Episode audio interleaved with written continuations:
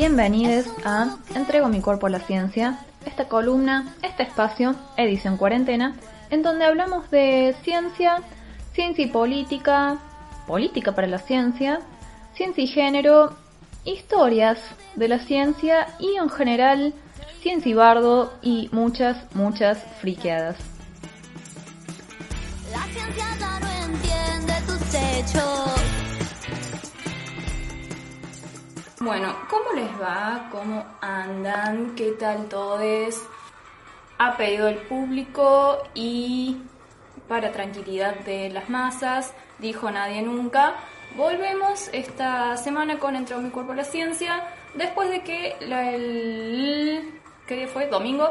Domingo pasado no salimos al aire. Nada, simplemente nos tomamos un break y volvemos hoy día.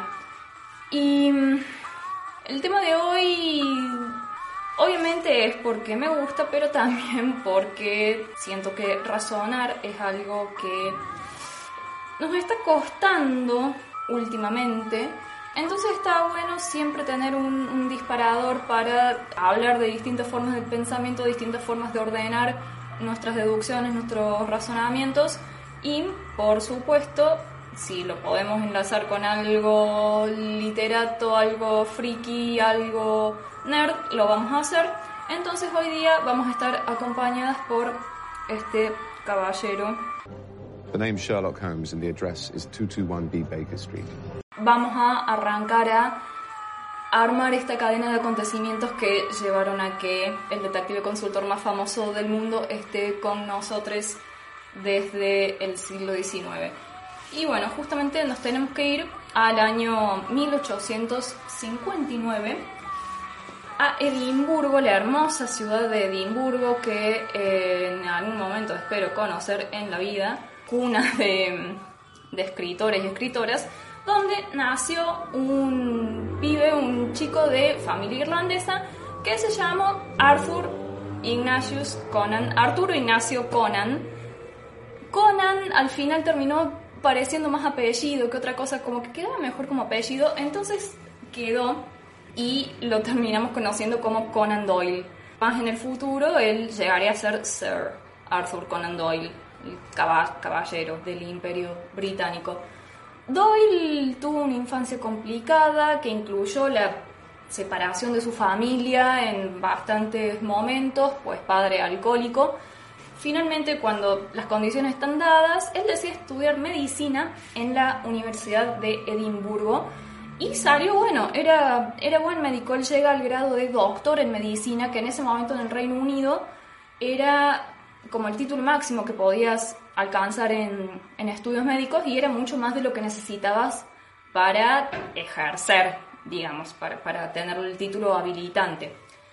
Más adelante intentó especializarse en oftalmología, siglo XIX, pensemos lo que era la oftalmología en esa época, mis ojos, estudiando en distintos países de Europa, del, continente europeo, especialmente en Viena, en Francia. Intentó poner su propio consultorio, pero mm, no, no terminaba de despegar su carrera médica. ¿Y por qué? Porque había algo que se interponía, o mejor dicho, alguien. ¿Sí? Porque ¿qué pasa? Qué pasó durante la universidad de Arthur Doyle, Sir Arthur Conan Doyle. Por un lado, él empieza a escribir, empieza a escribir historias de ficción, logra publicar algunas, pero más importante, y esto va a ser clave después, se hizo ayudante alumno, o una cosa por el estilo, tipo asistente de Joseph Bell que era uno de los profesores de, la carrera de medicina y donde él estudiaba, y era un cirujano muy, muy pulente de la época, pero muy eminente. Era el cirujano, el médico personal de la reina Victoria cada vez que ella visitaba Escocia. Y este Bell era un personaje porque él buscaba a los estudiantes de medicina enseñarles a diagnosticar de manera integral al paciente, no solamente fijarse en los síntomas de la enfermedad, sino ir mucho más allá, atender a los hábitos del paciente, a su ocupación, a su origen, a su trasfondo, a su entorno, a sus actividades. Y muchas de estas cosas, decía Bell, se pueden leer en la persona si uno observa con suficiente atención y sistematiza lo que ve. Esto de un médico que tiene grandes capacidades de observación y de diagnóstico, si les suena a Doctor House, no es casualidad, porque el personaje de House está muy, muy, muy, muy influenciado por el personaje de Sherlock Holmes, que a su vez está basado en este Joseph Bell, profesor de Arthur Conan Doyle en la Universidad de Edimburgo en la carrera de medicina. Eso por un lado. A todo esto, del otro lado del Atlántico, ¿sí? dejamos las Islas Británicas por el momento, del otro lado del Atlántico, en Baltimore, más o menos por, por la misma época, un par de años antes, qué sé yo, había un, un flaco muy desgarbado, muy, muy emo, pero que estaba revolucionando la literatura desde hace un par de años, especialmente el género cuento, la historia corta, ¿sí? Y él había presentado en algunas historias clásicas como La carta robada, Los crímenes de la calle Morgue, El escarabajo de oro, al personaje de Auguste Dupin, el primer detective clásico como lo conocemos. Estamos hablando de Edgar Allan Poe y todas sus historias que son fundantes del género policial clásico. ¿Por qué? Porque es la primera vez que se establecen todos estos elementos que después van a volverse comunes. La figura del detective lógico, ¿sí? el detective que utiliza la lógica, y a esto vamos a ir después para resolver un crimen, un enigma que en realidad se propone como una competencia de ingenios entre el escritor y el lector. ¿sí? Tenemos el ayudante o el, sidekick del, detective, tenemos a los sospechosos, tenemos a la evidencia, tenemos eh, lo que en inglés se conoce como red herring o la, la evidencia que nos distrae, digamos, aquello que nos pone en una pista falsa, la solución. Y bueno, el enigma. Entonces, si sumamos estos elementos, ¿sí? Por un lado, un Doyle que no lograba pegarla con su carrera de medicina, pero que tenía una facilidad y una disposición para la escritura. Por otro lado, un nuevo género literario que empezaba a despuntar, la influencia de este profesor de medicina famoso por sus observaciones sistemáticas de detalles reveladores en las personas, ¿sí? la observación, si sumamos todos estos elementos, es como que que surja Sherlock Holmes era una cuestión de tiempo, era una inevitabilidad, si se quiere. En 1886, Doyle logra que unos editores le compren una historia que él había escrito por 25 libras, ajustando la inflación, no tengo idea de cuánto sería hoy, pero como una, buena cantidad de dinero. Y en 1887 esta historia se publica en una revista que se, llamaba el Beaton's Christmas Annual, en, justamente en una edición navideña, digamos, de, de una revista como un arda, pero que hoy en día de ese ejemplar de la revista hay solo 11 ejemplares que se conservan, y ahí sí eso, objeto fetiche de colección, la historia en cuestión se llamaba Estudio en Escarlata y se la presentaba como un reimpreso de las memorias de John H. Watson, doctor en medicina que perteneció al cuerpo de médicos del ejército. Entonces es a través de Watson, un doctor, que conocemos al personaje de Sherlock Holmes. Y es precisamente en el laboratorio de un hospital escuela de Londres, como si fuera el, hospital de clínicas, acá el St. Bartholomew's, el BARTS, como le, dicen, digamos, que se da uno de los encuentros más épicos de, la historia de la literatura, porque es, oh, ¿cómo está usted? Veo que ha estado en Afganistán. ¿Cómo puede saber eso? Y así empezaba. Días más tarde, cuando Holmes y Watson ya están instalados en sus legendarias habitaciones del 221B de Baker Street. El doctor le, reclama a su nuevo compañero de, casa, seguramente alguien se lo, se lo dijo. Nos acabábamos de encontrar por primera vez en nuestras vidas. Usted no pudo saber que yo había estado en Afganistán. Y Holmes le responde, De ninguna manera yo deduje que usted había estado en Afganistán. Por fuerza de un viejo hábito, el curso de mis pensamientos es tan rígido en mi cerebro que ni siquiera tuve conciencia de las etapas intermedias. Sin embargo, pasé por esas etapas.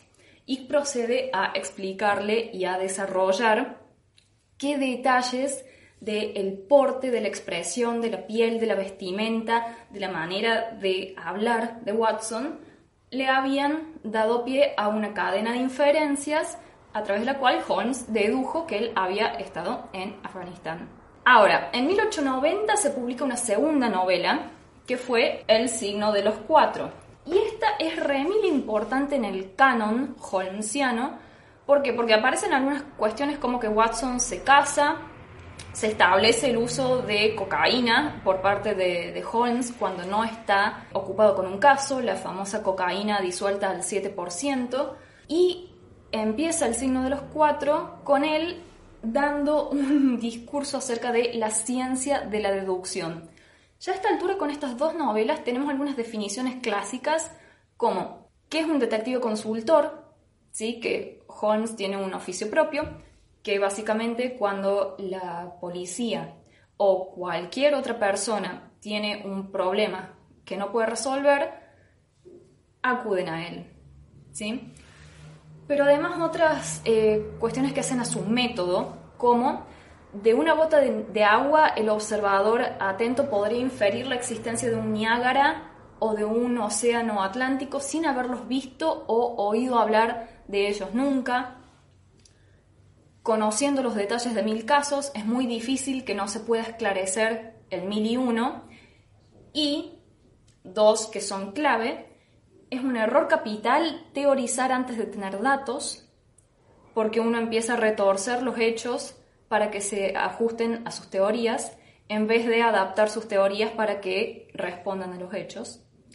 Y la tremenda, cuando se ha eliminado lo imposible, lo que queda, por improbable que parezca, tiene que ser la verdad. Y esta frase también va a ser retomada por un descendiente de Sherlock Holmes muchísimos años después en el espacio La Última Frontera, ¿sí? que es el señor Spock de Star Trek. Ahora, en todas estas historias Holmes se refiere a sus habilidades como de observación y deducción, las mismas que Doyle admiraba en su profesor Joseph Bell. Pero estrictamente hablando, estos razonamientos no son deductivos, porque el razonamiento deductivo es eso que nos cansamos de repetir, es ir de general a particular, ¿sí? Todos los hombres son mortales. Sócrates es hombre, ergo Sócrates es mortal. O de qué aburrimiento, por Dios, por lo menos pensemos ejemplos un poco más distintos o más divertidos para armar silogismos, porque cortémosla con Sócrates es mortal, ¿sí? Ahora, ¿cuál es el punto de un razonamiento deductivo de este tipo?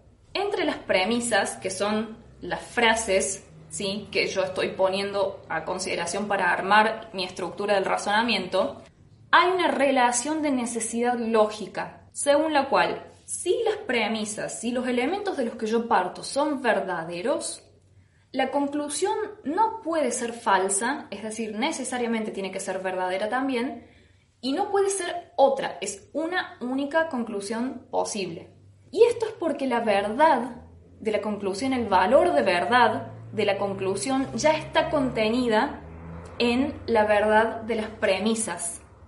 Entonces, en un razonamiento deductivo no hay incertidumbre epistémica. ¿Sí? Pero el método de Holmes no cae en esto y tampoco cae dentro de la otra gran forma de ordenar el razonamiento, que es la inducción. ¿Sí? Deducción por un lado, inducción por el otro, aunque se acerca bastante más.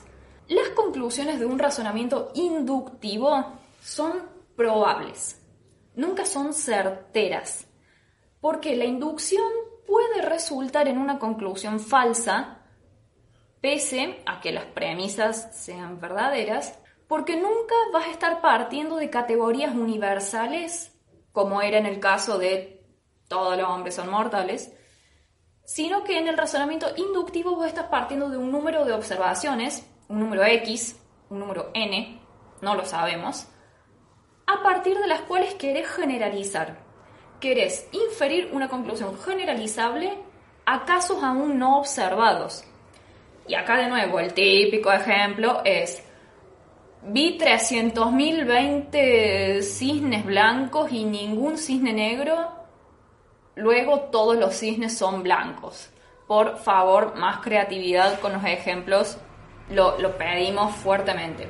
El problema que tiene esto es que el día que te parezca un cisne negro, se te tira todo abajo. Y esta es la famosa demostración por contraejemplo de la lógica y de la matemática. En la inducción vos nunca podés estar seguro de cuándo va a aparecer un caso que te destruya la generalización que vos querés hacer. ¿sí? Y este es uno de los problemas del inductivismo que plantea muy famosamente el filósofo David Hume, que además de ser uno de los mejores personajes de Lost, ¿sí? y esto es para eh, debatirlo en otro capítulo, fue uno de los filósofos empiristas más importantes del siglo XVII, XVIII-ish aproximadamente. Y lo que él plantea es que el problema del inductivismo es ese. La validez de un razonamiento inductivo, ¿en qué se basa? No se basa en una relación de necesidad lógica entre las premisas, sino en la acumulación de observaciones empíricas. Si, hablamos de, de la ciencia, acumulación de observaciones experimentales. Y de nuevo, siempre los mismos ejemplos típicos, pero bueno, esto es lo que dice Hume. El sol sale todos los días, el sol salió ayer, el sol salió siempre, el sol, por lo tanto, podemos inferir con un grado bastante confiable de certainty, ay por Dios no me salen las palabras en castellano, de seguridad que el sol también saldrá mañana. Bueno, Veo, o sea, no sabemos si el sol va a salir mañana, podemos decir que sí, pero no podemos dar un salto lógico de todas las observaciones de que el sol efectivamente salió todos los días y que por eso saldrá mañana, no podemos dar ese salto lógico ¿sí? partiendo de la observación de un número n de casos. O sea, ¿cuántos casos son necesarios para afirmar la regla general? es imposible, lógicamente no podemos dar ese paso. Pero bueno, Hume plantea lo que él llama la uniformidad de la naturaleza, entonces que nos permite afirmar estas cosas con un grado aceptable de seguridad. Pero también hay otra cuestión. De la observación de una misma causa, no siempre se van a seguir los mismos efectos. Entonces, ¿Cuántos casos son necesarios para poder afirmar 100% real, no fake, que el sol va a salir mañana? Bueno, no se puede, no importa cuántos casos registres. Y esto no se puede solucionar diciendo la inducción es un método que funciona porque ha funcionado otras veces, porque ahí caemos en una circularidad. Estamos justificando a la inducción mediante una inducción. ¿Sí? Entonces, así no vale, queridos. Entonces, por un lado, tenemos a la deducción, que se acerca a la lógica formal. Por el otro lado, tenemos a la inducción, que se acerca a la observación empírica. Metemos las dos en una coctelera y nos sale el método científico, el famoso método hipotético deductivo, que es esta cuestión de, a partir de la observación, generar una hipótesis, volver a realizar nuevas observaciones para corroborarla. Si metemos todo esto en una coctelera, nos sale Sherlock Holmes, nos sale el razonamiento de Sherlock Holmes.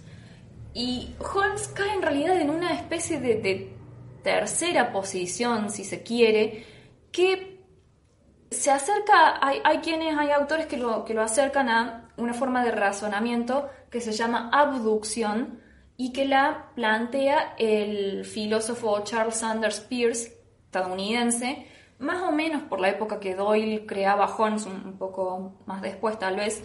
Bueno, él es estadounidense y si bien una de sus teorías o aportes más conocidos es en el campo de la semiótica, su teoría de el signo, de mm, esta concepción de, la tríada del, signo, el símbolo y, y, no me acuerdo cuál era la tercera, qué mal, pero bueno, no importa.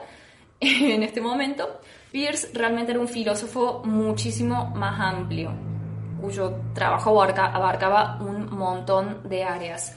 Lo que él plantea con el razonamiento por abducción es, partiendo de una observación o de una serie de observaciones, inferir la explicación, la causa más plausible para ellas. ¿Sí?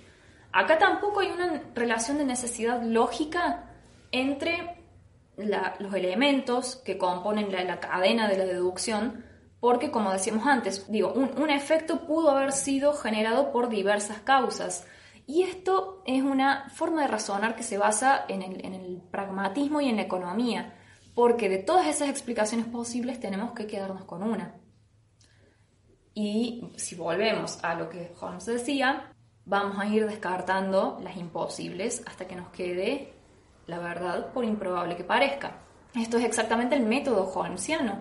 Tenemos un cadáver en una habitación cerrada, esto sería el efecto, todas las observaciones que podemos realizar sobre eso, ¿sí? toda la evidencia que podemos recolectar, y hay que razonar para atrás, ¿sí?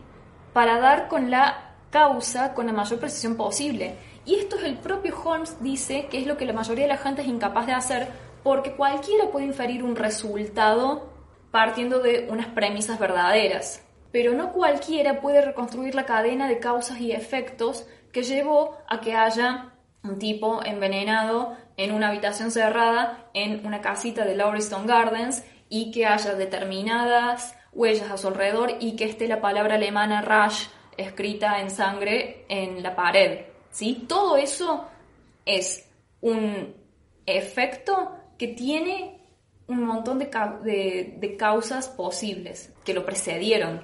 Entonces, ¿cómo nos aproximamos a este enigma? La brillantez de Holmes reside en evitar una de las cosas que es casi inevitable en, en el pensamiento, en el razonamiento humano, que es aproximarnos al caso o a una opinión o a un evento o a algo que queremos investigar o, una información que queremos incorporar sin teorías previas.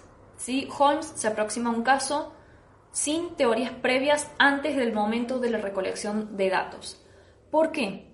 Porque si él sostiene que si uno se aproxima al caso con una idea ya formada, va a tender a buscar evidencia que confirme el punto de vista que ya se formó.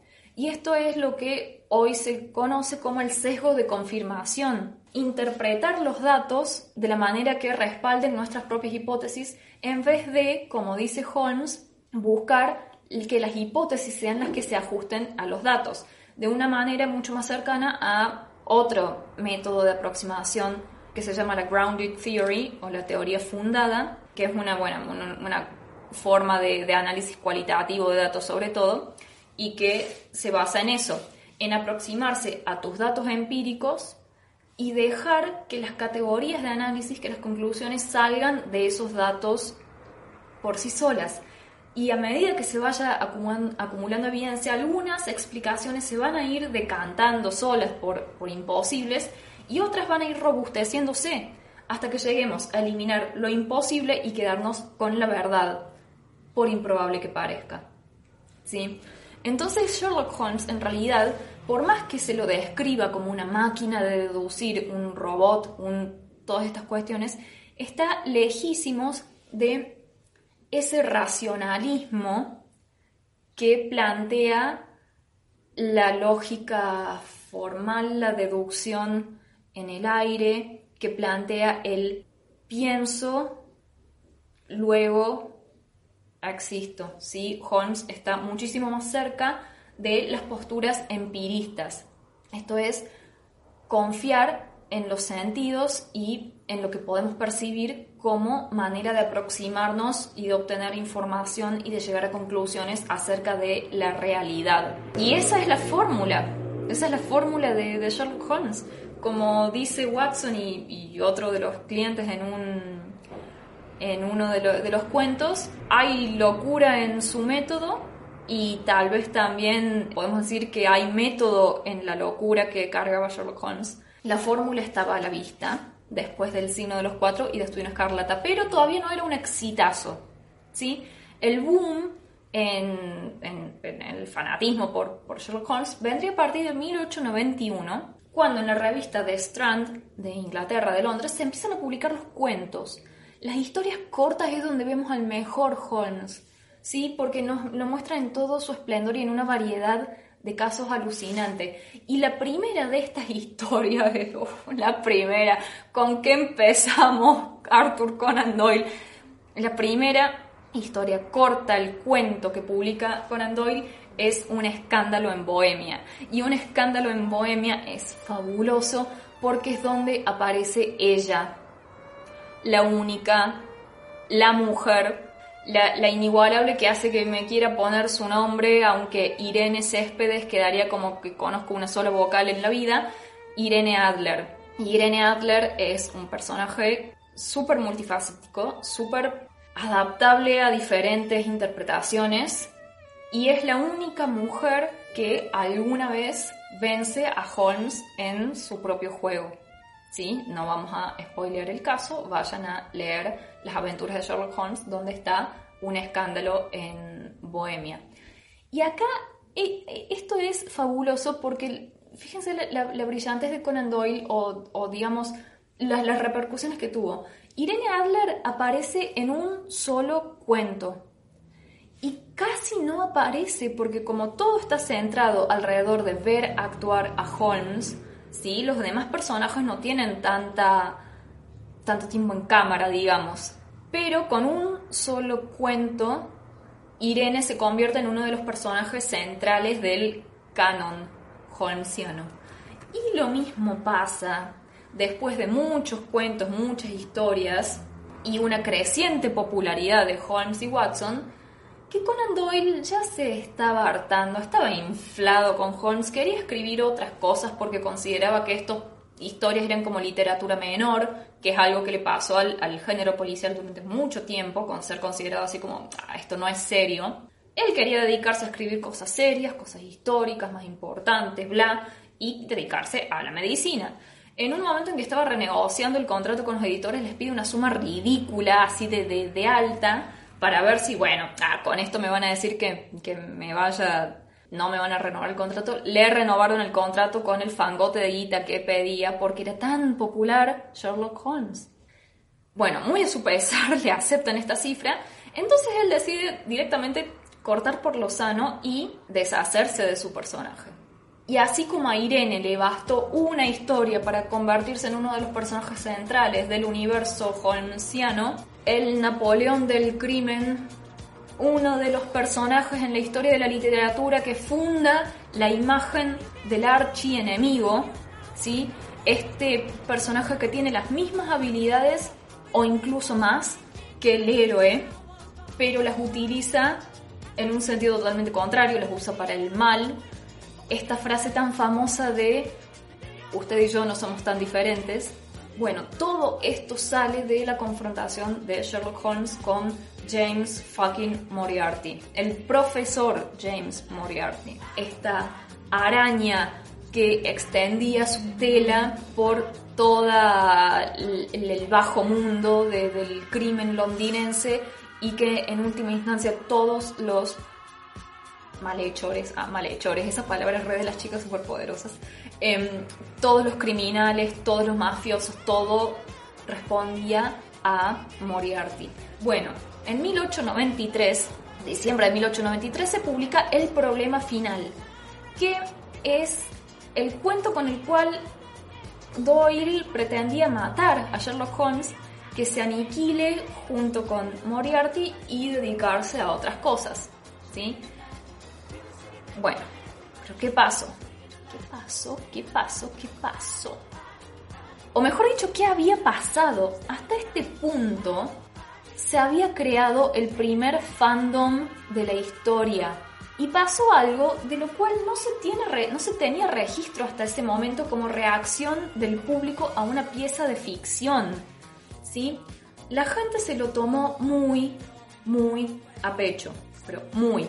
Hay algunos relatos de la época un poco exagerados y esto no está chequeado, pero es como una linda leyenda urbana, que cuando se publica el cuento en el que Holmes muere, la gente andaba por la calle con bandas negras en la manga o en los caballeros en el sombrero en señal de luto. Y esto sí está chequeado se cancelaron, se empezaron a cancelar masivamente las suscripciones a la revista Strand, donde se publicaban los relatos de Holmes. A Doyle lo bombardeaban con cartas, a la revista la bombardeaban con cartas. La madre de Conan Doyle le dijo, pendejo de mierda que hiciste. Básicamente lo que hoy hacemos por Twitter, estamos hablando de finales del siglo XIX y la gente lo hacía escribiendo cartas.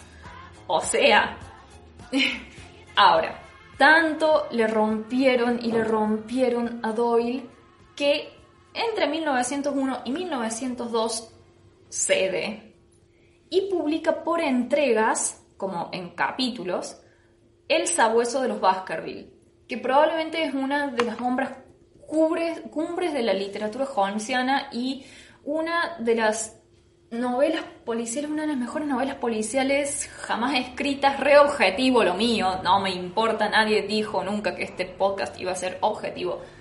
Y es súper interesante porque acá El sabueso de los Baskerville es la única de las novelas que no presenta el patrón de presentación del cliente, exposición del caso, Holmes en acción, lo resuelve y luego tenemos una backstory casi tan extensa como la historia en sí que cuenta, digamos, el origen del crimen. Esto pasa en Estudio en Escarlata, en la cual la mitad del libro es Holmes resolviendo el caso y la otra mitad es la historia previa del crimen, del criminal y de la víctima. Esto pasa también en el signo de los cuatro, pasa también en el Valle del Terror.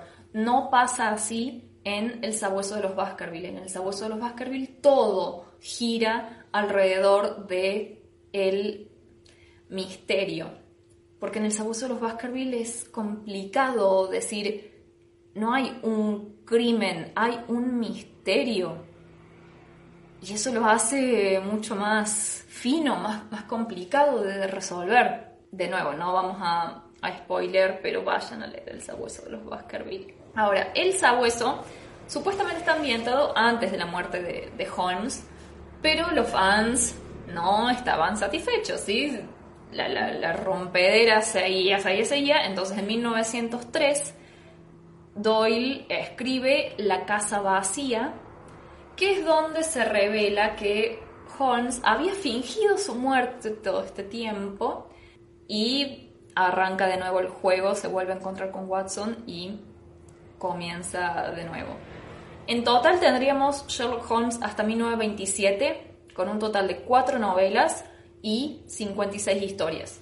Pero se sabe, donde los creadores, donde el autor no llega, llega el fandom y hoy en día Sherlock Holmes tiene el récord Guinness de ser el personaje más representado y más interpretado y más recreado, el personaje de ficción, ¿sí? Y es precisamente en, los resquicios dejados por Doyle o por Watson, ¿sí? Que es el narrador siempre, donde podemos permitirnos volar y enloquecer, porque hay una cuestión muy zarpada que el estudio de la cronología de los cuentos de Sherlock Holmes y de las historias a nivel de la biografía del personaje es una pesadilla. Porque a Doyle le chupaba bastante un huevo la, la cuestión de la consistencia y de la coherencia interna. Entonces hay un montón de errores de continuidad, cosas que se mencionan una vez y nunca más, casos que, no sé, se superponen, temporalidades que no cierran. Uno de los ejemplos más famosos es la famosa herida de guerra de Watson, que en un inicio era en la pierna, después en el hombro, después la pierna, después el hombro, y es como que continuamente está cambiando de la pierna al hombro y nunca se sabe dónde le pegaron un balazo a Watson, y es como uno de los chistes internos del fandom. La cronología de los casos es dificilísima, el total de años que Watson estuvo viviendo con Holmes en Baker Street es re difícil. ¿Qué pasó en ese periodo en que Watson creía muerto a Holmes y Holmes estaba fingiendo su muerte. ¿Dónde pingo ubicamos el Valle del Terror, que es una novela en la cual se, revela al final, esto es un pequeño spoiler, se revela al final que el crimen estaba orquestado por Moriarty y Holmes termina esa, esa historia prometiendo que lo va a capturar si le dan tiempo. Pero en el problema final, es la primera vez en que se menciona a Moriarty y ahí mismo, en esa misma historia corta, termina muriendo Holmes y el propio Moriarty. Entonces, ¿dónde mierda incluimos la otra? Bueno, todas estas inconsistencias dan lugar a lo que se conoce como The Game, literalmente el juego, que es tratar a Holmes y a Watson como personas reales que vivieron y tomar a Doyle a Arthur Conan Doyle como el agente literario de Watson. Esto hay gente que lo hace, ¿sí? Hay gente para todo, aquí no estamos juzgando, ¿sí?